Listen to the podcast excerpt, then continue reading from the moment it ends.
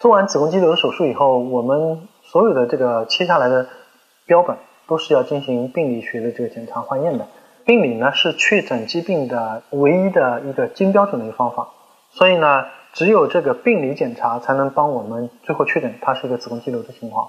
呃，极其个别的情况，我们有可能会发现一个术前提示是一个子宫肌瘤，但术后它报的是一个子宫肉瘤的这种情况。那么子宫肉瘤呢，它是一个恶性的疾病，那么单纯的做子宫的一个肌瘤的这个剥除手术是不够的。那么紧接着，那么一般来说都需要考虑进行嗯二次的手术进行子宫的切除。所以子宫肌瘤手术做完以后呢，所有的病理标本我们都需要进行常规的病理化验的。